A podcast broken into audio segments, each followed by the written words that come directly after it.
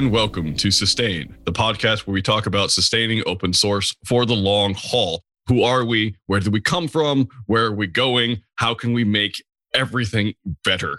Particularly relevant question this week, which we'll probably get to at some point. But I'm very excited to have our guest on today. Before I introduce her, I want to make sure to introduce the other panelists. So besides me, Richard Littauer, we have Eric Berry and his dog. Eric, how are you doing today? I'm doing good. Today I've got my dog in my arms for the whole podcast. It's going to be like a nice, soothing comfort cast. And it's the most adorable thing ever. I'm sorry you all can't see it. Oh, listeners. Justin Dorfman, how are you doing? I'm doing great, Richard. How are you? Good. And our guest today is Emma Irwin. Emma joins us today from her home on Vancouver Island in Canada. She works in the open source program office at Microsoft. Emma, how are you? I'm doing great. Excellent. Thank you so much for joining us today. My pleasure. Thank you for having me. So, you work at the OSPO at Microsoft. This is a fairly large OSPO comparatively, in the sense that most OSPOs are run by one or two people. And when I say OSPO, I mean open source program office, right? This is the center of the organization that sort of deals with all open source questions, paraphernalia, issues, so what have you. What do you do at Microsoft's OSPO? First of all, like one of the most important functions of the OSPO is to think about licensing compliance, or a lot of people associate OSPOs with that piece. And that's definitely the roots of any good OSPO is getting that right. And then the place that we're kind of at at Microsoft is thinking about the culture that we're building around open source as well. You know, it's the mechanics and the compliance piece, but it's also the human piece. Do people understand the invitation to grow communities around their products? Do they have that personal accountability for their footprint in open source projects that we use? Do people collaborate internally and does that show externally and what we understand about good stewardship in open source? So to answer your question, my role is really about driving that culture and, and creating an environment where people understand that invitation and the responsibility and opportunity. Awesome. I mean, it is one of the main issues with open source, right? A lot of people work on open source for their company, and sort of have free time or time dedicated, which is paid to work on it. And then a lot of open source people aren't paid and they just do it as a volunteer thing or as a hobby or as a vocation or in some case, a torture device that they use to lock themselves to a chair for a few hours every night. Yeah. so, how do you manage for such a large company as Microsoft? How do you make it not seem extractive to do open source? How do you make it inviting for people to come and volunteer their time to work on projects which are sort of housed by Microsoft or which Microsoft is involved in? We have specifically, at least on our team and at Microsoft, a goal of encouraging Microsoft employees to contribute to open source. So that's as much a goal as funding. There's lots of ways that we fund open source or, you know, are part of foundations. But so to answer your question about how do we bring people into that? So it's a challenge, certainly in a big organization. And I've only been there since October. So a little bit, I'm still figuring that out. But I really believe that and my experience at Mozilla, where I worked before this, was like bringing people together around uh, specific topics, allowing people to like learn a thing, but also collaborate and chat, come together around shared pain points or opportunities. And then is as important as kind of like the tactical piece or the education piece. So internally, I'm running a series of workshops that basically help people understand open source. So one of those is a code of conduct enforcement, which is all about building diverse and inclusive communities. Another is about contributing on behalf of Microsoft. And Stormy Peters, who I think was on the show, she'll talk about how there's a strong culture of ownership at Microsoft. Like people are like, I've built this thing. I'm the one that should take care of it. If someone has a problem, I should fix it. So helping people understand it's okay to build community. It's okay to invite others in and how to grow projects. So I'm running this series to connect people around those problems and so that they can, in the spirit of open source, collaborate on the solutions and problems that they're experiencing. Also, you mentioned that there's employees who are paid in open source and those are not and volunteers. And so a large part of how I try and frame open source is that we're all colleagues. A lot of people think about, for example, code of conduct enforcement about communities. It's about employees or the paid person enforcing a certain type of culture. People try and draw a line around those two things when it's in actuality, if it works well, it's fluid. We're colleagues, we're collaborators. So I try and keep that framing as well. So you bring up funding, and I know that you have implemented the thing that Indeed has kind of pioneered from Duane O'Brien and his OSPO at Indeed, obviously. And how are you using it in your organization? Are you involved with it or do you have another team that's involved with it? Can you go more into that? Yeah, so actually, I run the FOSS Fund program inside of Microsoft, which is the, the program that you're mentioning that came from Duane O'Brien and Indeed. And there's other companies that we collaborate with on what, how does this work? I think one of them is also Salesforce. And anyways, there's a couple others as well. And so, what the FOSS Fund is, every month we collect nominations from employees and run basically an election to decide who Microsoft should give $10,000 to every month. There's basically three goals of the FOSS Fund. There's to fund FOSS. So we award a fund of $10,000 every month based on the most voted for project. The second is to raise awareness about what open source projects we're using at Microsoft. So to create that awareness that we're building on the work of others and we rely on the work of others. And, this is one way we can fund it. And then the third is around contribution. So in order to vote for the FOSS Fund as an employee at Microsoft, you must have contributed to open source in the last four to six weeks. So there's a qualifying piece there. And so that's pretty exciting. So we just launched our FOSS fund for March yesterday. And so we had over 3,000 employees qualify to vote because they have contributed in some way to open source in the last four to six weeks. And that just represents what we can track on GitHub. So there's also another parallel thing that I'm trying to, because so it's easy to track mechanically or through an automated process. So we're also trying to capture those other types of contributions that, so we also have a self attestation part. I sit on a board or I enforce the code of conduct or I write docs so that people can also teach Microsoft about the things that we're doing that are not on the radar. So it's kind of multifaceted in the way that we hope that it can support open source. So it promotes inclusiveness because it's not just about the code, it's about the community. I think that's a lot of companies overlook that. They think, oh, I'll just throw some developers on it and that's it. I like to hear that, especially from Microsoft, who's just a leader in this space, which is so weird because 10 years ago, that just wasn't the case. So it's just cool. And one other question is how big is the OSPO? Like, how many people are working in it? And uh, is it involved with other business units, GitHub, or is it completely separate? Can you kind of go into that? So I think there's five of us on the OSPO right now with different roles. And we definitely collaborate across different problems and opportunities within the organization.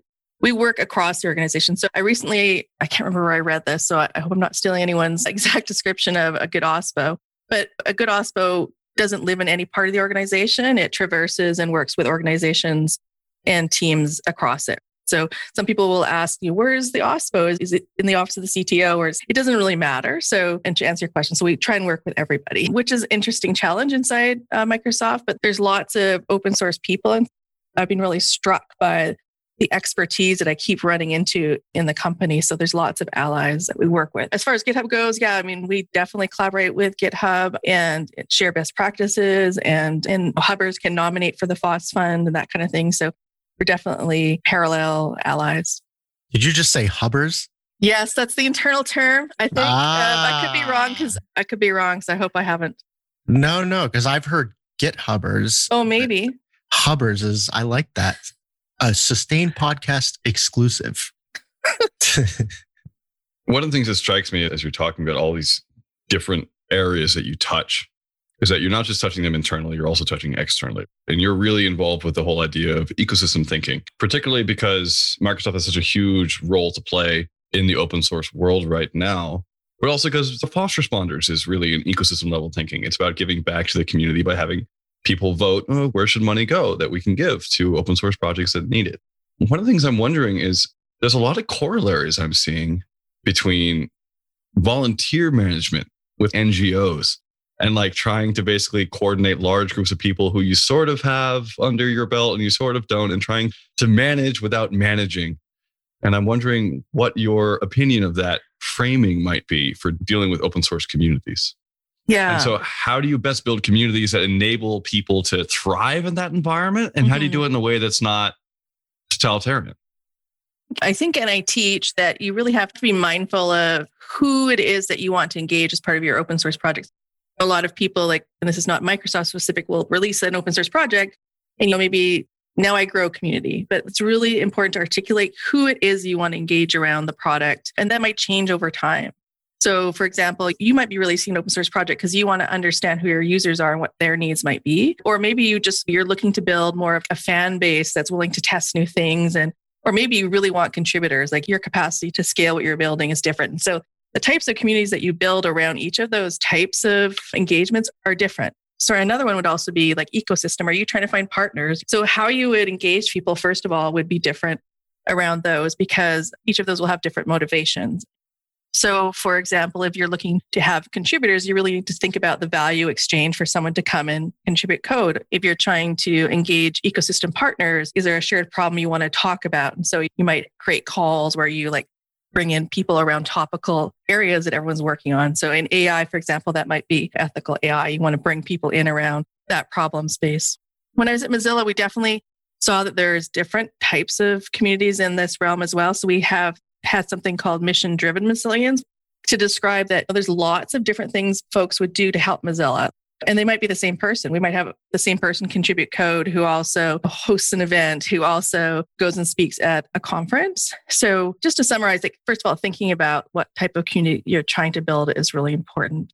And then, just from a lens of success, thinking about how you're going to make sure that everyone is included and feels safe. So, especially for underrepresented folks and marginalized folks in open source, which is still less diverse than tech overall.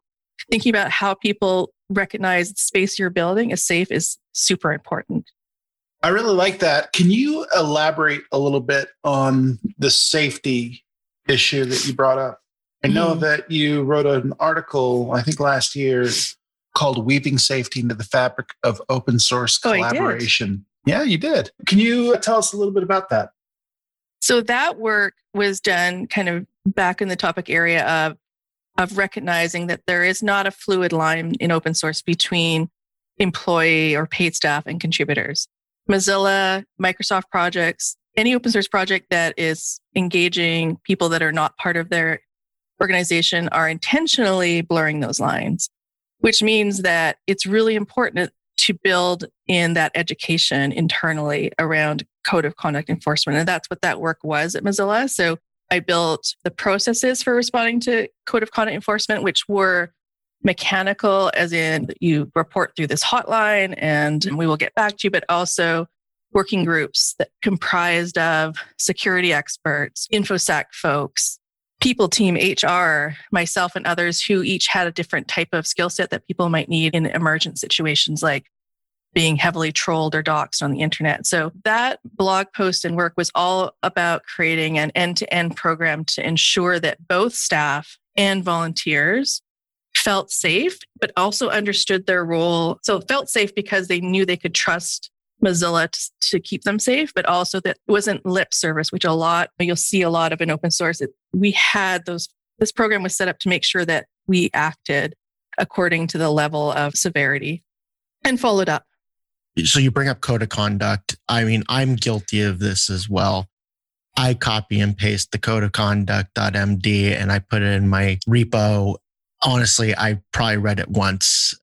At Mozilla, how many incidents did you experience a year? I forget the the number. I think as our enforcement became clearly something that people could depend on, we had less of them. So it's also a signal when people see that actions are being taken. I can't remember the exact number, but the percentage, there's about 30% of the cases that we we handled were you know, significant enough that we had to trigger HR to make sure a staff member was okay or info security to make sure like somebody was receiving something threatening that we could monitor their email. And it happens a lot in open source. And I actually find that it's more invisible when you don't have those processes. Once people know they're there, you can get more visibility into what's actually happening.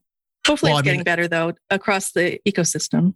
Yeah, I think there are more folks that are aware of them, and also that Mozilla and others are taking action, especially in the browser space with Firefox and Chrome, the competition, and not implementing certain standards. Some developers can get very hostile. Do you see any projects that get more kind of hate than others? I don't know if the answer to that is yes. I feel like it might be, but I'm not entirely sure. I think some of the well organized projects, the .NET project at Microsoft, the group that runs that is extremely good at running community. And I really haven't heard a lot coming out of there. So I'm not sure if size or even competition results in angrier types of trolls. I honestly think that the instances where there's more challenging situations come because somebody is a visible minority or women engineers, black engineers, just people that are targets on the web. In my experience, they receive more based on that than the technology they're building. And that's just a sad truth, right? And that's why these enforcement processes are so, so, so important because it's not just about laying down a law, or a lot of people claim that their behaviors are being monitored, or there's, uh, it's really about ensuring that those that are most threatened on the web, most marginalized, feel safe and supported. And we have a long way to go in that area, to be honest. This is being recorded on March 26th. So this will come out sometime later. But this week has been very interesting for that reason. For another event, which I could tell by your expression, I, I, think you know what I'm about to ask. Uh, Richard Stallman rejoined the SFF board. It's unclear whether the board wanted that to happen or not. It came out really weirdly, but now they didn't not condone him for a while. Uh, they didn't um, say this isn't right for a while. So now mm-hmm. it's kind of pretty clear that they're not taking a stance on it. Kat Walsh has already resigned. So there's yeah. already effects that are happening as far as what's happening with the SFF board. For those of you who you know, are unfamiliar, RMS has been a huge voice in the industry and also has been a massive violator of code of conduct and has personally helped steer people away from communities. And so this is a really good example of a large mover in the space failing to meet code of conduct standards and failing to do what's best for their communities as a whole. I wonder if you have any thoughts on that. I, am going to leave that vague because I, I, don't want to have to put you into a corner or anything. And I, I, don't know how much you're willing to talk or whether Microsoft yeah. is, but we'll, we'll see whether on, I, on that whole thing. Yeah. And hopefully I'll see how articulate I can be because the history of open source as a homogenous place for people like Stallman to just treat people however they wanted because they're in this sort of like rule of power. And I mean, that's the history of open source, right? That's meritocracy. The idea that anyone can do anything like the four freedoms, that if you just open it, then it's inclusive and anyone can participate is complete bullshit. But it is. I mean, it, it was. And that's why open source is still less diverse than tech overall. And Stallman is like a dinosaur, in my opinion, of that era. And I was super shocked to see that he was able to be reinstated, but to just so boldly go and just say himself, I'm back, I'm not leaving. So that was both angering and scary that there's still pockets where that's possible, honestly. And that the board, I mean, for me, it's bananas or bonkers or whatever word that they would put themselves in that position is just so, you know, that letter that's come out recently that a lot of people have signed was predictable the idea that we're still in that era of dinosaurs that can do whatever they want and say really horrific things that are not just violations of the code of conduct, but like human rights, disgusting types of homophobic and all the categories of that is just, I'm still trying to catch my breath over it, but I feel really good about the response. And I'm sad about the dinosaur. Maybe that organization is just legacy code as far as open source goes, right? And we're just rewriting it now. It's just the last bit of legacy code. Well, but, I'm sad um, about the um, dinosaurs too, but I'm pretty yeah. happy that I exist as a mammal because we survived. so yeah, and there's lots of good. We didn't get to where we are now and where we're going without people that were the beginning of this open source recognizing their role and moving forward. And just some folks didn't. But yeah, we'll we'll see where it goes. But it's it was super disappointing, and especially with all the progress that we've made. Well, what I'm happy about is that the letter exists. So this is you know, RMS open letter asking the board to step down. I'm happy that so many people signed it. I'm happy that it's been such a huge outcry, and I'm happy that people like you are training people how to deal with this sort of stuff. And that's in our common parlance now. It wasn't 10 years ago. Yeah. It wasn't. And so it's really nice to see that massive cultural shift where we're trying to be more inclusive. We're trying to be better. For those of you who don't know, I'm a very privileged upper middle class white guy from New England and I fail all the time. so it's about trying again and trying better over and over again. Yeah. Because uh, what else can you do? I'm really excited about the work that you're doing. And you have so much that you've just mentioned and talked about with your training and with just the work that you're doing in general. What are you most excited about in, say, the next six months with work you're trying to do to help DEI work? really excited about getting Microsoft engineers and others working on software excited about contributing to open source and being part of the positive evolution of that ecosystem. That's in the many forms that takes. So I love teaching and seeing that light kind of go off in people's eyes where they realize the opportunity and the responsibility, but in a good way. And so I'm really looking forward in the next six months to seeing a lot of those lights go off and also those connections between people. So, you know, that people, and especially this is hard in the pandemic, right? Like we're all on computers and we miss each other and creating ways to overcome that that result in the types of things that we know can happen in open source when people come together. So I'm looking forward to creating that at Microsoft and through Microsoft. So, like externally, like how do we enable that in others and continually try and steward the progress open source overall.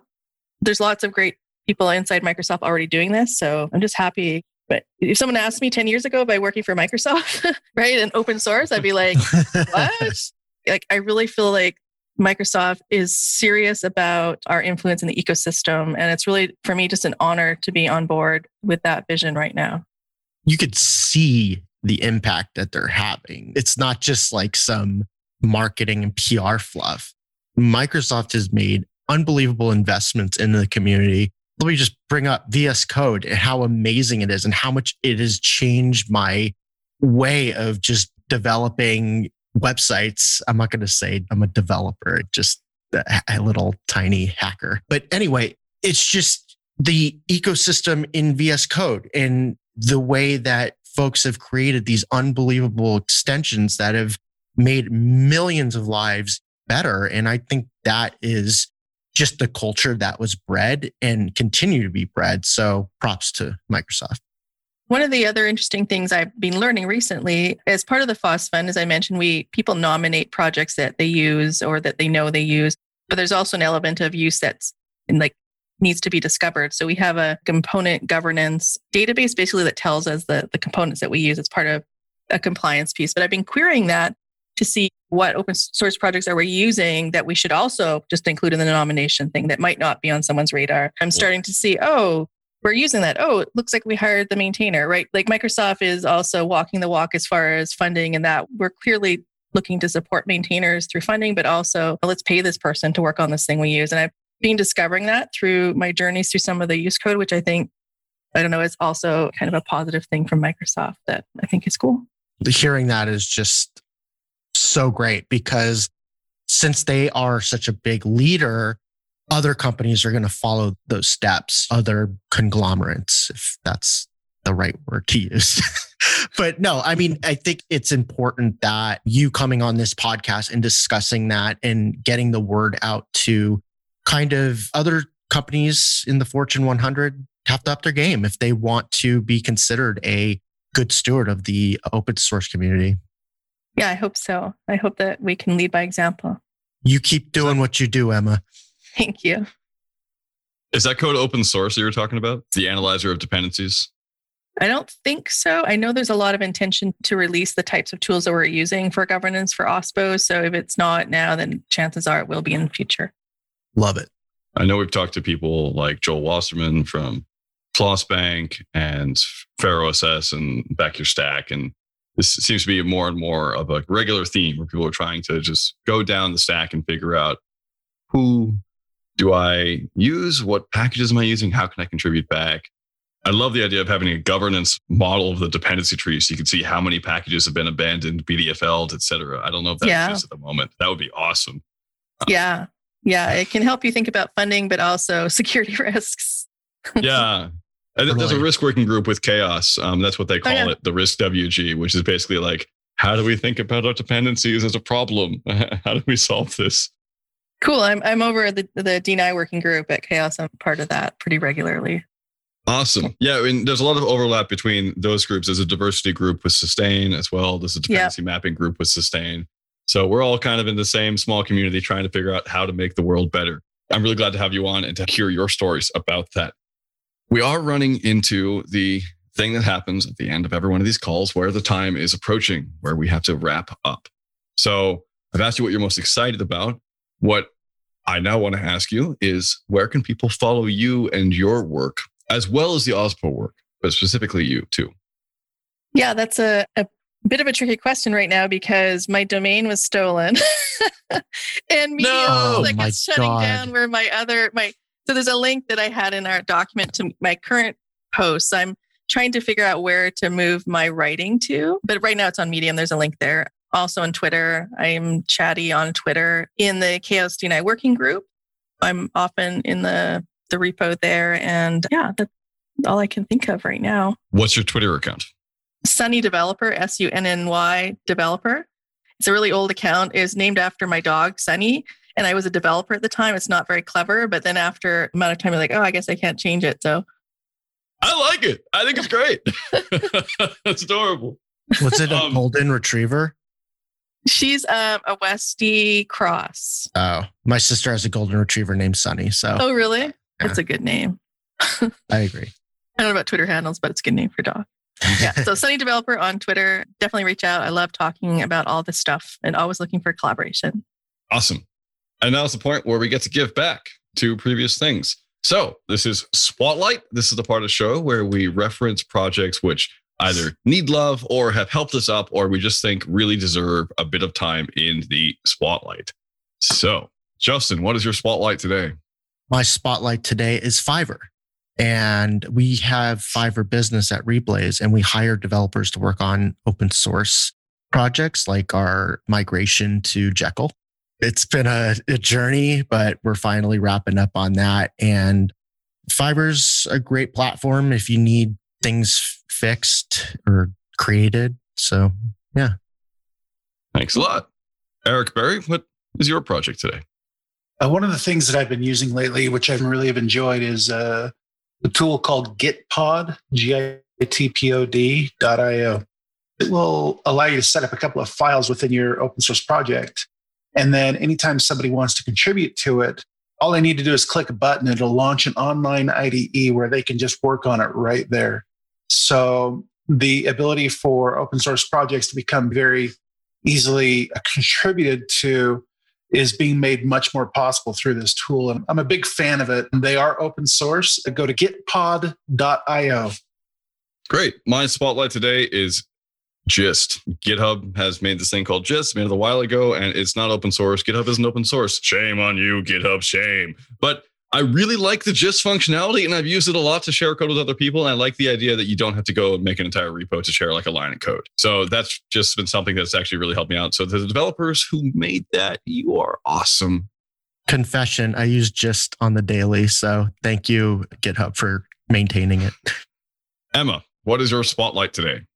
So I decided to just go back with one that inspired me and got me into open source, which is the Drupal project. So when I was a, Yeah. a developer and the, I call it out because it was a big aha moment for me in open source because it made, I once wrote an entire content management system and I know how buggy that's going to be. and I know how much that cost back in the day and that it was very exclusive to companies that had a lot of money. And when Drupal came out, it started to make that type of website accessible to nonprofits. And I just, for me, that was kind of the beginning of the hook into the what I could do with open source and also where I could go to learn things outside of my job. And so I definitely credit the, the Drupal project with giving me that vision for what was possible through open source. Drupal is awesome. Drupal has definitely been really instructive for me as well. And uh, I talk to Rachel all the time from Rachel Lawson, who like helps run the community there. And Yeah. so super great people at Drupal. They're the best. Emma, it was great to have you. Thank you so much for joining this podcast. Thank you for sharing your wisdom. And hopefully in the future, we won't have to do as much DNI work with such amount of, but much more just, yeah, that's just what we do. So Yeah. Yeah. we'll all be sunny developers. It was lovely to meet you all. What a great group. Thank you.